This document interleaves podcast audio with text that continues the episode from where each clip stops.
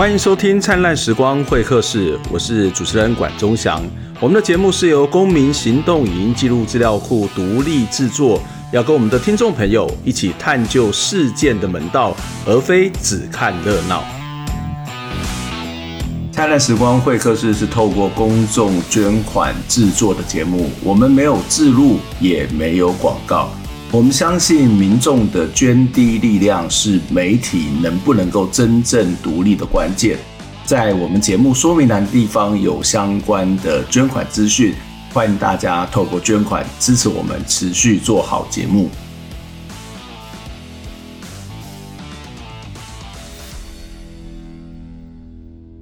今天在节目当中呢，要来跟大家谈一本书，因为我们在我们的节目里面有时候会谈电影，也会谈书，当然谈的时事的比例是比较高。我自己在呃这个研究所有一门课叫做传播政治经济学，那有一有一个有一本书，我就一定会开这本书，叫做《血汗超商》啊，《血汗超商》这本书其实在谈的是在台湾的便利店工作的。一些人的，就是说便利店的店员之外，其实也谈到整体的台湾便利商店的整个产业的结构，以及在里头劳动的情形。那这本书其实我就非常喜欢的一本硕士论文。不过最近也有另外一本书，也一样是在谈便利商店的店员，不过他花了更多的时间在描述便利商店的店员在这个过程当中，他们所遭遇到的各式各样的问题，那包括。这个他的劳动条件，包括他怎么去应对一些 OK，，还有怎么去操作那些机器，然后怎么让自己身心俱疲。所以这本书非常好看哦，它的名字叫做《万能店员：我的便利，你的过劳，超商的社会代价》。今天来跟我们在线上一起聊天的，就是这一本书的作者张立祥。立祥你好，哎，老师你好，各位观众朋友大家好。呃，非常谢谢立祥来跟我分享你的书哦。这本书其实呃不只是一本书，其实也是从你的硕士论文来改写哦。各位先请告诉我说，当时为什么去为愿意要去这个便利商店打工？然后呢，为什么要把便利商店店员的这个所谓的工作的形态写成硕士论文？这样的一个群体有什么样的重要性？这个主题有什么重要性吗？那首先是我为什么要去便利商店打工？其实一开始的动机非常单纯。只是因为我上大学需要生活费，就是我需要赚我自己的生活费，嗯、所以它其实是一个非常非常纯粹的一个经济动机。我没有任何想要做研究、做报告或者进一步就是了解超商的一个意图存在。对，但当然，其实因为当时是读社会系，所以在西藏也会接触到一些社会学的知识。那就是社会学比较强调做报告或是一些呃，就是试图理解社会现象的一些训练。嗯，所以当我需要做报告的时候，对最适合的一个场所当然就是我工作的地方，就是便利商店。嗯，因为便利商店其实有蛮多的一个素材存在的。对，那但它是一开始是纯粹的经济动机没有错。那直到我大概大二大三做的比较熟悉的时候，那就开始会想说，哎，其实有点。无聊，就是想要 转换一下跑道，嗯，嗯，对，就是心累的部分其实存在，然后也会开始对超商本身有多一些心思。那当时也也有一个情况是，就是老师刚才提到《血汗超商》这本书，其实也是过去我一直以来很重视，就很喜欢的一本书。嗯，那它里面提到了一些关于超商现场的了解，一些描绘，对于一开始的我是非常青睐的。但是在我工作经验越发多了以后，我发现，哎，好像跟我自己的经验有点不太一样。嗯，所以在这个情况下，就会开始想说，哎，那是不是其实呃情况已经不一样了？也许现在超商跟以前超商已经差距是慢慢拉开来的。嗯，所以当时就开始做了一些报告，然后去把这个我理解到的一个状况，然后他显然超商自己的状况做一个整理，然后也才发现说，啊，原来。其实可能现在好像不像以前那样子了，嗯哼，对，其实是有点变化的。嗯，现在超商大概是十年前的一个作品哦。刚刚你谈到已经在你工作的时候，其实也已经不太一样哦。但也许才可以再继续跟我们讲说，这个其实短短的十年之间，超商台湾的超商的形态到底有什么样的改变？而在里面的工作的。这些人员他们的感受，或是工作的量上面，或是类型上面有什么不同哦？不过也想要请你同时回到告诉我们另外一件事，就是到底台湾的便利商店是怎么开始产生的？在台湾我们可以看到，几乎是二十四小时，在很多地方都有。我记得，呃，我们在很多的这些一些文章当中，都会把便利商店当做是不是一个地方是不是够进步、够繁荣的指标？例如说，呃，中正大学其实常常会被人家嫌弃，这个呃旁边这个超商很少，然后突然间有一个暑假突然增加了三家的超商，大家就突然间就哇好方便。可是这个这个这种情况可能是在台湾独有吗？还是在全世界都有？台湾的超商到底是怎么产生的？台湾的超商其实最早应该是一九八零年代左右，那时候其实。也比较本土的一个现代化的商，一本比较本土的一个超商应该是青年商店。嗯，那青年商店其实是台北市政府的市场处跟就是那农村复兴委员会那个时候就是跟很多的一些供应蔬果一些厂商联合起来，他们希望做到一个产地直送的一个销售模式。其实这样一个销售模式就比较类似我们现在的超市，也就是可能上游端直接把农产品直接运输到超市。中间可能不用经过中间的盘商做一些其他抽取价差的，就是减免抽取价差的这样一个可能的状况。嗯、对，所以其实一开始青年商店其实是比较偏向超市的。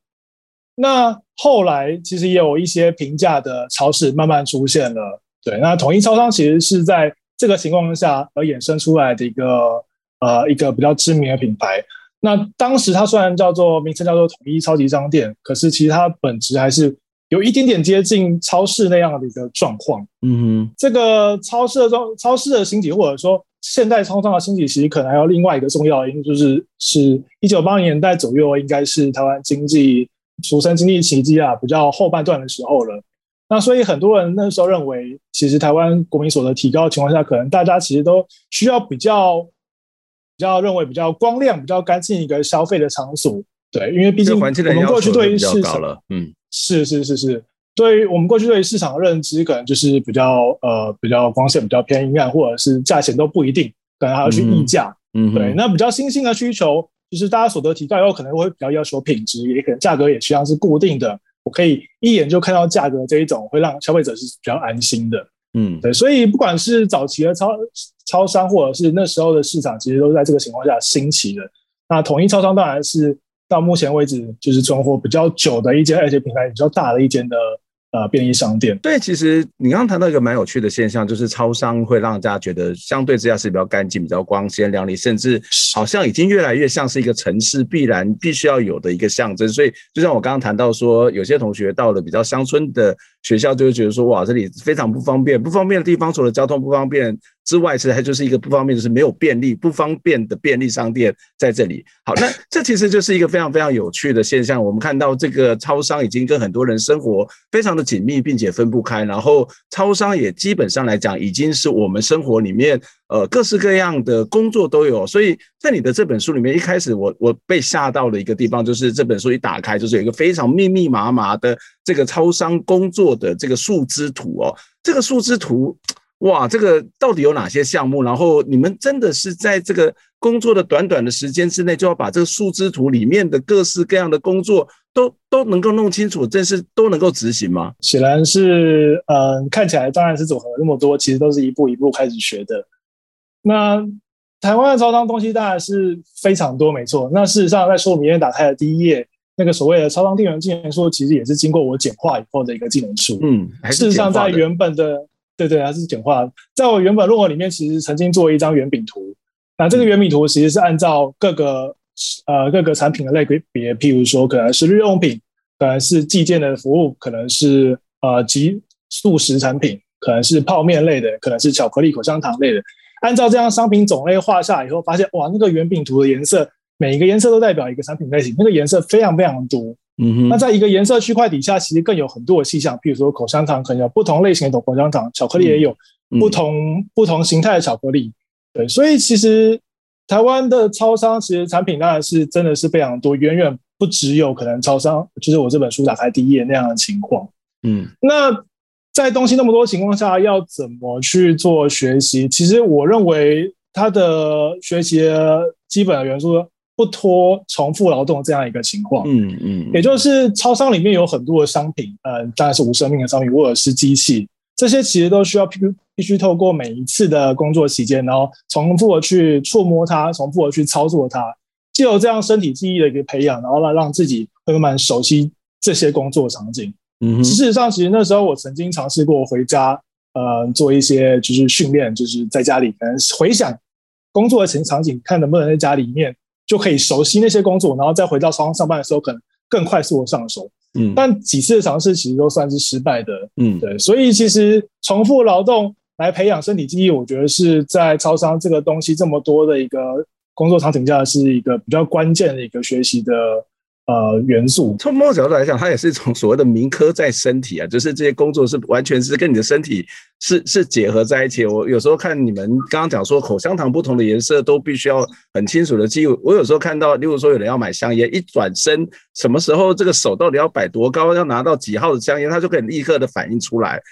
我我觉得其实已经不太像个人，像是一个机器人，或是像是一个非常反应灵敏的人。可是你们其实这有趣，有机器人，其实你们要面对很多很多的客人，你们也要面对很多很多的不同的机器。那在这个过程当中，怎么忙得过来？怎么有办法去？一方面要对付人，一方面要这个人里面可能还有奥 K，，或是大排长龙的人，或者是你还有一些这些各式各样的机器要去做，例如说。呃，我我我我举个例子啊，我自己在学校这附近的超商，过去我们有一个饭店，就有很多中国来的旅客。那中国来的旅客，他其实来的这个他的对这边不熟悉嘛，所以他们其实的动作就会比较慢，然后他可能要拿纸币、拿钱币，可能也会比较久，所以后面的人可能就不耐烦，不耐烦，他可能就会把这个气，当然他也有可能是出在这个中国的旅客的身上，但是他肯定会对店员不爽，所以你会看到这个。在一个非常小的空间里面，它存在了很多的机器，很多的人，它甚至存在了很多的情绪，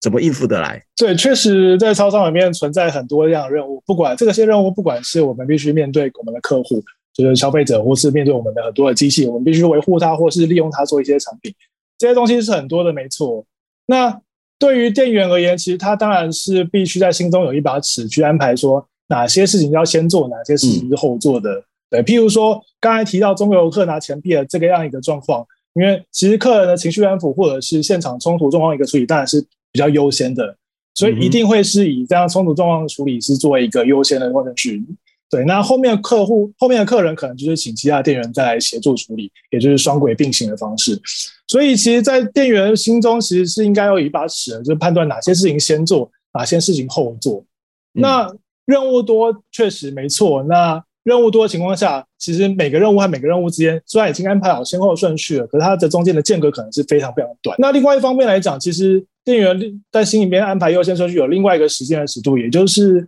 在所谓的尖峰时刻，他们可能会专心的忙碌。譬如说，我们可能专心的会在柜台里面做结账的动作，也许是午餐的时间、晚餐的时间或者上下班的时间，这是人潮比较就是比较多的一个时间，我们会专心忙碌。可是，在离峰。所谓的离峰可能是呃尖峰前午餐前的时段，可能十一点前左右，或者是呃十一呃十一点以后，这个是比较人比较少的时候。尖峰前后的这些时刻，我可以专心做一些准备，譬如说我先把货架上的东西补起来，我先做一些其他补货的动作。嗯、所以借由这样尖峰和离峰的一个任务核心不同的一个安排，其实才比较能就是把不同的这么多的一个任务同时做一个就是完整，我同时做一个完成的。状况，当然了，我虽然说超商任务很多，可是其实并不是超商每天都是一个满载的状况。嗯，它其实是有人多的时候，有人少的时候，甚至可能有一整天都是人偏少的情况下。其实，所以其实任务虽然多，但并不是每天那些任务都会重复的出现，有时候是不会出现的。当你们人那么多，工作那么多，然后其实整个处理的速度那么快，其实我想要问一个问题：你你们怎么去看待顾客？就是你们跟顾客会是一个什么样的关系？就是。对我们来讲，你就是一个协助我们、帮助我们。那顾客呢？顾客会跟他有什么样的互动吗？或是有什么样的情感的交流？这种可能性吗？其实多数的顾客可能两个就是萍水相逢啊，就是、嗯、其实我可能去买个东西，其实跟店员并不会有什么太多互动。我相信绝大部分的客户可能都是这样的一个情况。嗯、对，因为当我开始跟店员聊天，或者有一些其他比较深层的交流的时候，其实可能是会影响我在超商结账的时间的。对，有时候我可能只想买个东西就离开。所以这个跟店员建立一些情感连接，其实有时候也未必是客人想要看到的结果。嗯嗯。可是确实也会有少数的一些客户，譬如说可能经常来某间超商的客户，他我们都叫他常客，比较常来的一个客人。对，或者是说，哎，这个就居住在附近啊，居住在附近可能也就是常客的范畴。那我们可能会跟这些常客有时候会聊天或者见面的时候，我可能就知道他要他想要什么样的东西。譬如说，我知道。某个呃，可能四五十岁年纪的一个先生来，就是会想要买某个指定品牌的香烟。我一看到他进入超商，我就会转身帮他打他的香烟。嗯，对。所以其实，在面对数量比较少的一些居住在附近或者是比较呃常来消费的一些客人，我们是跟他有一些连接的，不管是记得他的一些嗜好，或者是说跟他会做一个聊天的一个互动。嗯，对，其实。在少部分客人上是有这样一个灵感情情感连接出现的，所以其实在这个互动过程当中，还是有可能会。当然，你要说回到那个传统所谓的杂货店的形态，当然是不太可能。可是人跟人之间，它不是那么的疏离，或是完全就是一个纯粹的呃消费的关系、商品的关系。你在书里面提到一个我觉得还蛮有趣的概念，这个概念叫做组合劳动哦。什么是组合劳动？我们先休息一下，待会再请呃李想来跟我们分析，再一个讨论组合劳动跟过去的传统的工作形态有什么样的不同？为什么在超商工作会是一种组合劳动？我们先休息一下。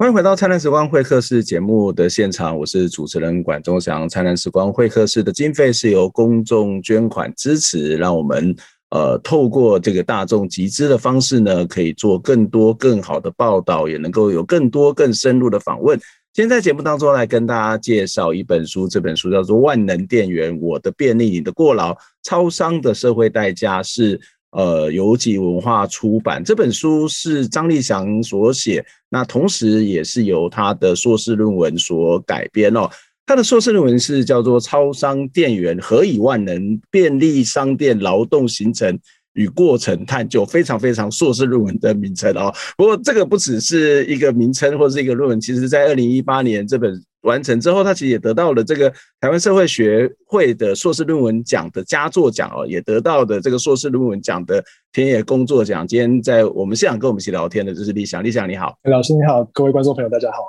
其实我自己在指导学生的时候，我我都会常会建议说，你其实就研究你自己，不是研究你自己的工作，研究你自己的场域哦。很显然，你这篇论文就是研究你自己的工作，研究你自己的场域，那也是透过田野的方式来去进行调查完成哦。我想要先先问你一个一个问题，就是这个所谓的田野的训练呢，社会学的田野训练，让你在工作的时候跟别人有什么不同吗？或者是他除了让你完成这一本论文，然后写出了这一本书之外，你在这个工作的过程当中，你在看事情、看待问题的方法，或是看待自己的方法有什么不一样？其实我进去超商里面做研究，一开始当然并不是为了做研究而进去，而是因为可能只是为了赚取生活费而进去的。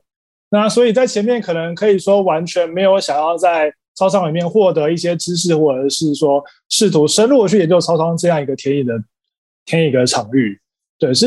那其实也是随着就是读社会学读的比较后期，开始有一些从外界输入脑当中的这些知识，那让我会在超商工作的时候发现，哎，啊，从社会学的角度来看，这是不是有点奇怪，或者那边是不是有点不太合理，或是我跟客人的互动是不是？呃，是不是有一些可以省思的地方？我会开始做一些其他的一个联想，对，当然这仅止于可能是有一些脑中胡思乱想的一个状况，嗯，就是一直其实直到硕士阶段，因为有写论文的加压力，那有写论文压力以后，就会想说，哎，我在超商里面，超商其实好像蛮适合做一这个这样的一个研究一个对象，那刚好我就在里面，我除了可以客观的从其他地方收集资料以外。我都已经在田野里面了，我是不是可以借着这个机会，把我每天上班的一些景象记录下来？不管是用文字或者是一些简单整理想法，把它记录下来，或甚至是逐笔的回到家以后，逐笔的把我今天做什么事情，遇到什么样的事情，全部把它写下来。对，所以其实我觉得在写开始写论文以后，动机比较强烈的情况下，我会开始去把超商里面经历到一切都把它记载下来。对，这也其实形成之后论文在撰写的时候一个很重要的依据，因为我有丰富的现场经验以外，这个是经验是身体上的经验或者是感官上的经验，但是我也有特别为了记录下这个经验而把它转换成文字的一个这样一个过程。会不会让你在看事情的时候会视野比较不同啊？例如说，可能别人在看工作的时候，他就是一个单纯的工作，但是你在看工作的时候，你可能会看到很多的美感、很多的逻辑，或是那工作背后的一些更复杂的体系的体制的问题。会不会让你变得更疑神疑鬼？然后呃，我不知道这是一个乐趣呢，还是这其实是一个呃更让自己更累的一件事情。其实我觉得算是个乐趣，没错。因为打从我开始对超商一些这个主题比较有兴趣以后，我开始比较没有那么会去抱怨。所谓的抱怨，可能是我当店员的时候会觉得、嗯、啊，客人怎么那么讨厌，怎么都是 OK，他们干嘛这样子？嗯、或者是我作为客人的时候，我在看店员说，你怎么会这么动作那么慢？你可以快一点吗？嗯，就是这样一个抱怨的情景。可是当我开始深入这个主题以后，就是多了一些省思以后，其实就会开始想说啊，他做这件事是不是有道理的？其实他并不是要无理取闹，或者是故意要动作这么缓慢。其实是因为有其他任务扛在身上，或是有其他原因造成的。嗯，所以开始有这些醒思或这些想法以后，其实我觉得比较是一个乐趣。所以每当我走进超商，不管是以前或是现在走进超商以后，我都会开始想啊，现在店员做的这些是因为什么什么压力，或者在什么背景下才会做这些事情。嗯，嗯，那客人可能跟店员开始吵架，那又是因为什么情况？我会开始用一个比较远距离的方式去。观看观看，而且试图去解析，然后，哎，他到底为什么会这样子？嗯，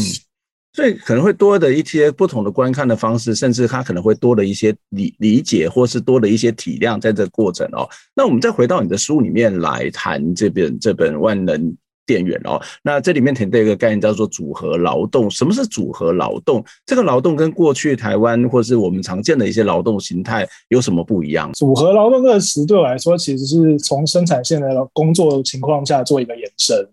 那可能在比较早期的工厂，或者是其实现在很多比较大的工厂，也许也是如此。嗯，工厂线生产线的一个工作大概是这样，就是一个人在一个定点，然后重复做同样一件事情，不管你可能是做焊接或是。东西的成品的一个筛选，基本上他会固定做某些动作，那他可能一整天就是重复做这样一个动作。对，但这个这个工作形态在过去其实是被认为效率很高的，因为一个工人只要做一个动作，其实它是节省很多你动作和动作之间的一个空档，它会节省那些空档的时间，把它省掉了。所以一个工人只做一个动作这件事情，其实是大幅提升，就是在我们这个工业就有效率、呃、工厂里面的效率。对，那组合劳动是因为我认为在服务业的场景下，我发现它并不像过去过去工厂那样子，一个人他一个劳动者他可能需要同时做很多件事情的，他并不是只需要做一件事情的。譬如说，当今天我在服务业里面，我要操作的就不只是机器，我一定还有人，就是一定还有人，就是客人需要应对。所以在这个场景下，我光是应对的对象就多了一个种类，同时有人还有。还有机器，这是两个完全不同种类一个状况。嗯，那除了这个同时要面对人，也要同同时面对机器。其实我们在操作一个机器的时候，这个机器所附带任务可能是很多的。我可能需要做维护，我可能需要用它来制作一些成品，我可能需要去让它有一些 bug，就是有一些异常的时候，我需要去厘清。所以一个机器上需要的任务其实是有很多的。嗯，那在这三种条件下，就是有很多人，有很多机器。加上每个机器或是每个人都有很多不同的任务需求，这三个条件情况下，会让我觉得这个劳动的场景或这个劳动的模式，其实跟比较早期那种工厂式的呃一个劳动的情况，其实是不太一样的。嗯，我也觉得不太适合再用过去对工厂劳动的一个描述型的方式，嗯，把它沿用到现在服务业场景，我认为其实是不太一样的。嗯哼。不过，虽然他工作形态不太一样，例如说这个呃泰勒式的工作比较是一个萝卜一个坑嘛，就是我就是不断的在做重复的工作，然后工作人不知道他做得出来的产品是什么，跟他这产品没有什么太大的关系，甚至他可能就是一个 routine 式的工作。那大家会讲说这种工作是一种把人异化，因为他跟自己的产品跟他自己的呃这个所谓的贡献之间可能没有什么太大的关联。可是从组合劳动来看，虽然他的工作形态是更多样，然后他不是一个萝卜一个坑的这一种输输送带式的这种做法，可是他其实也是把自己锻炼成一种，我觉得某种程度它也可能是一种反应，就是快速的反应，快速的把很多的劳动组合在一起，那这会不会也是一种异化？就是在那个过程工作的人当中，他到底是？到底知不知道自己在做什么，或者他自己当然知道自己在做什么，不能说完全不知道，就是他知不知道自己他做的这个成品，他可以看得到吗？或者他其实有什么样的成就感吗？还是说他就是一个服务，然后这个服务把很多的东西凑在一起，它就是一种成就呢？确实，我觉得即使到了这样一个场景，或者这样一个所谓的组合劳动的工作模式，我依然认为它是一种被异化的下场景下一个劳动。嗯，那为什么这么说？其实是因为。以超商店员的身份来讲，其实他所操作的机器，或者是生产的产品，其实它不来自于他自己，这并不是他自己做的，而是可能从远端的工厂做好以后送到商店里面，或者是远端的工厂做一些原物料送到商场里面，他再经过一些加工加热。嗯、对，所以其实这些产品的制作并不是来自于他，他只是做一个最后一里路的这样一个加工的动作。嗯，不管可能是微波或结账，其实可能都是对。所以其实我认为他的成就感在这个过程里面完全不存在。因为这些东西并不来自于他，他并没有做什么事情去促成这个东西被贩售或是被被别人就是取得。对，那在这个情况下，对工作者的意义是什么？我觉得其实还是会回到呃人的互动上。譬如说，当我面对服务业的客人的时候，其实有些客人会让我感受到啊，我跟他互动，我如果用比较好的态度对待对待他，其实我会收到比较好的回馈的。嗯哼，是，所以人的互动是一个，我觉得对。超商店员这样一个工作者，其实是一个很重要的意义。嗯，那当然，除了人以外，我觉得机器本身或者跟机器之间的互动本身也是有意义的。虽然刚才讲到说这些产品不来自于我自己，我可能都是在使用别人制造的产品来做一个贩售。可是当我在很忙的情况下，比如说我可能需要结很多结账，结账的时候人客人很多。那在人很多情况下，如果我可以一一的把这些客人全部消化完，呃，用消化可能不太恰当，但是其实。意思就是把排队客人慢慢的结完账，然后把它一个一个送出商店以外，嗯，也就是代表我结束了这个解封时刻任务，嗯，是对。那我完成这些任务，完成这么多看似不可能结账的任务以后，我会获得一种快感，嗯，这种快感其实也是在这个情况下，这么多任务的情况下才会有。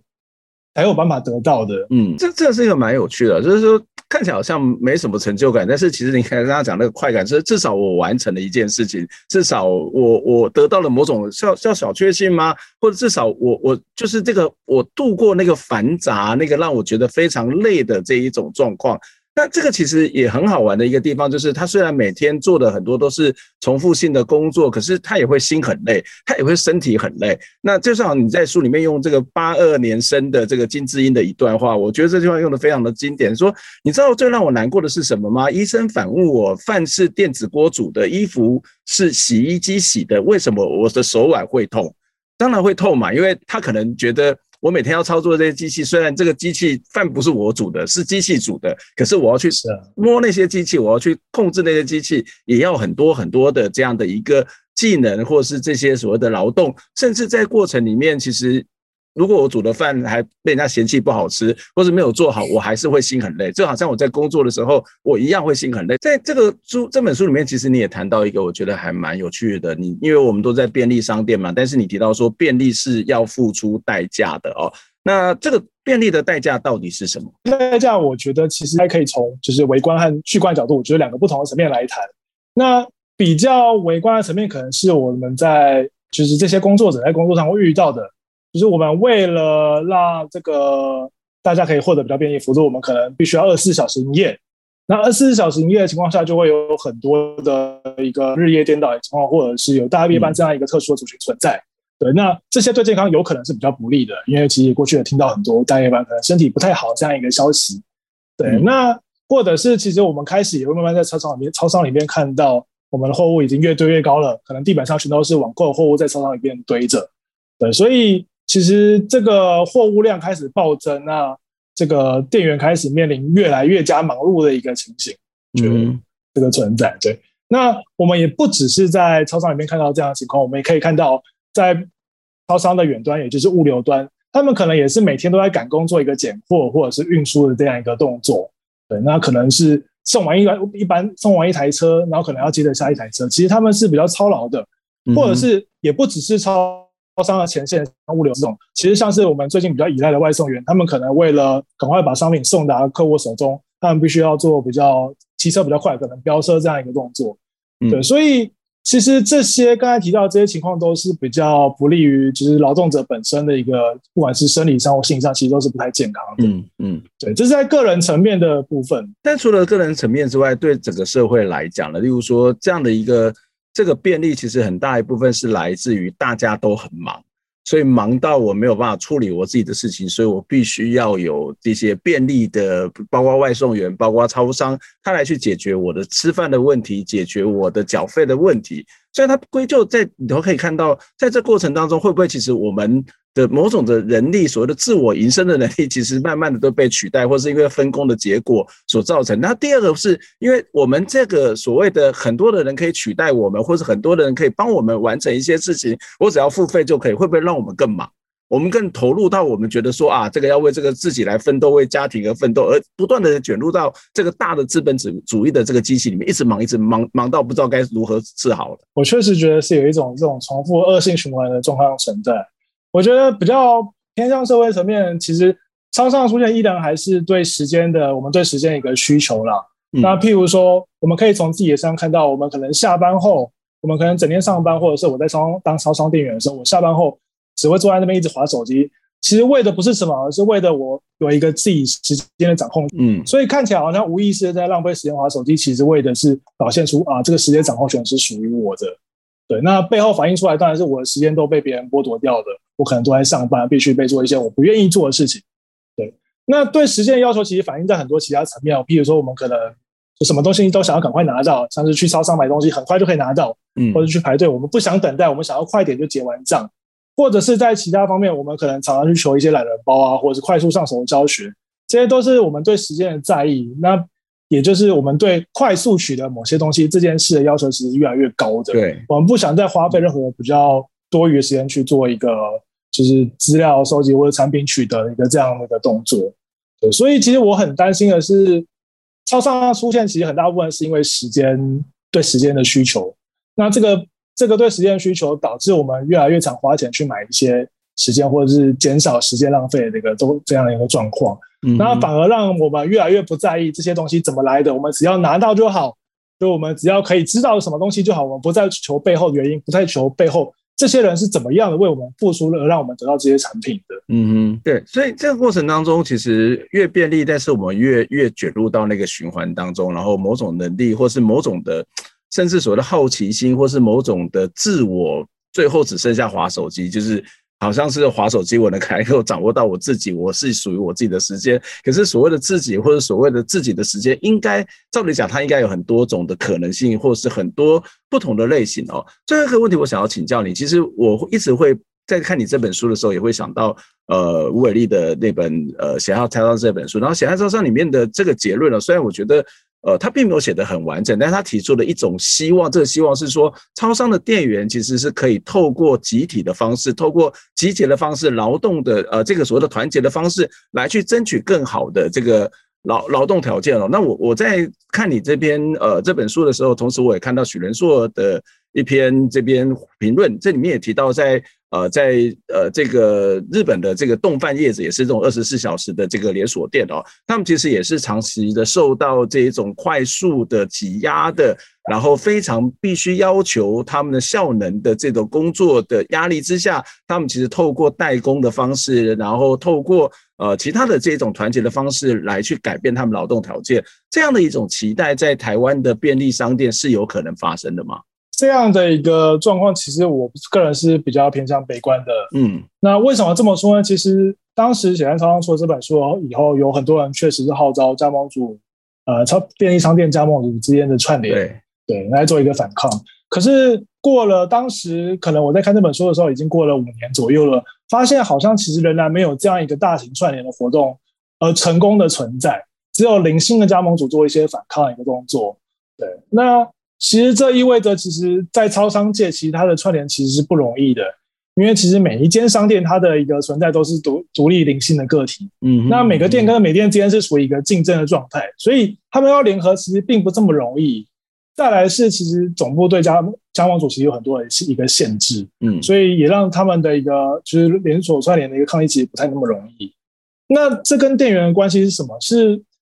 店员终究是属于加盟主聘雇的一个一个劳动力存在，或是一个人存在。对，那在加盟主那边，既然不可能获得串联，其实再往更基层的脉络往是这边走，其实是以店员来讲，其实是更不容易做一个串联的。嗯，因为当一个店员需要去电竞商店工作，其实为的是一个那个一小时的时薪，我要的是拿到那个现金以支应我的生活。嗯，那当我需要的是这个现金的时候，其实。你多压榨我一点点，说或是我多付出一点时间，或者我多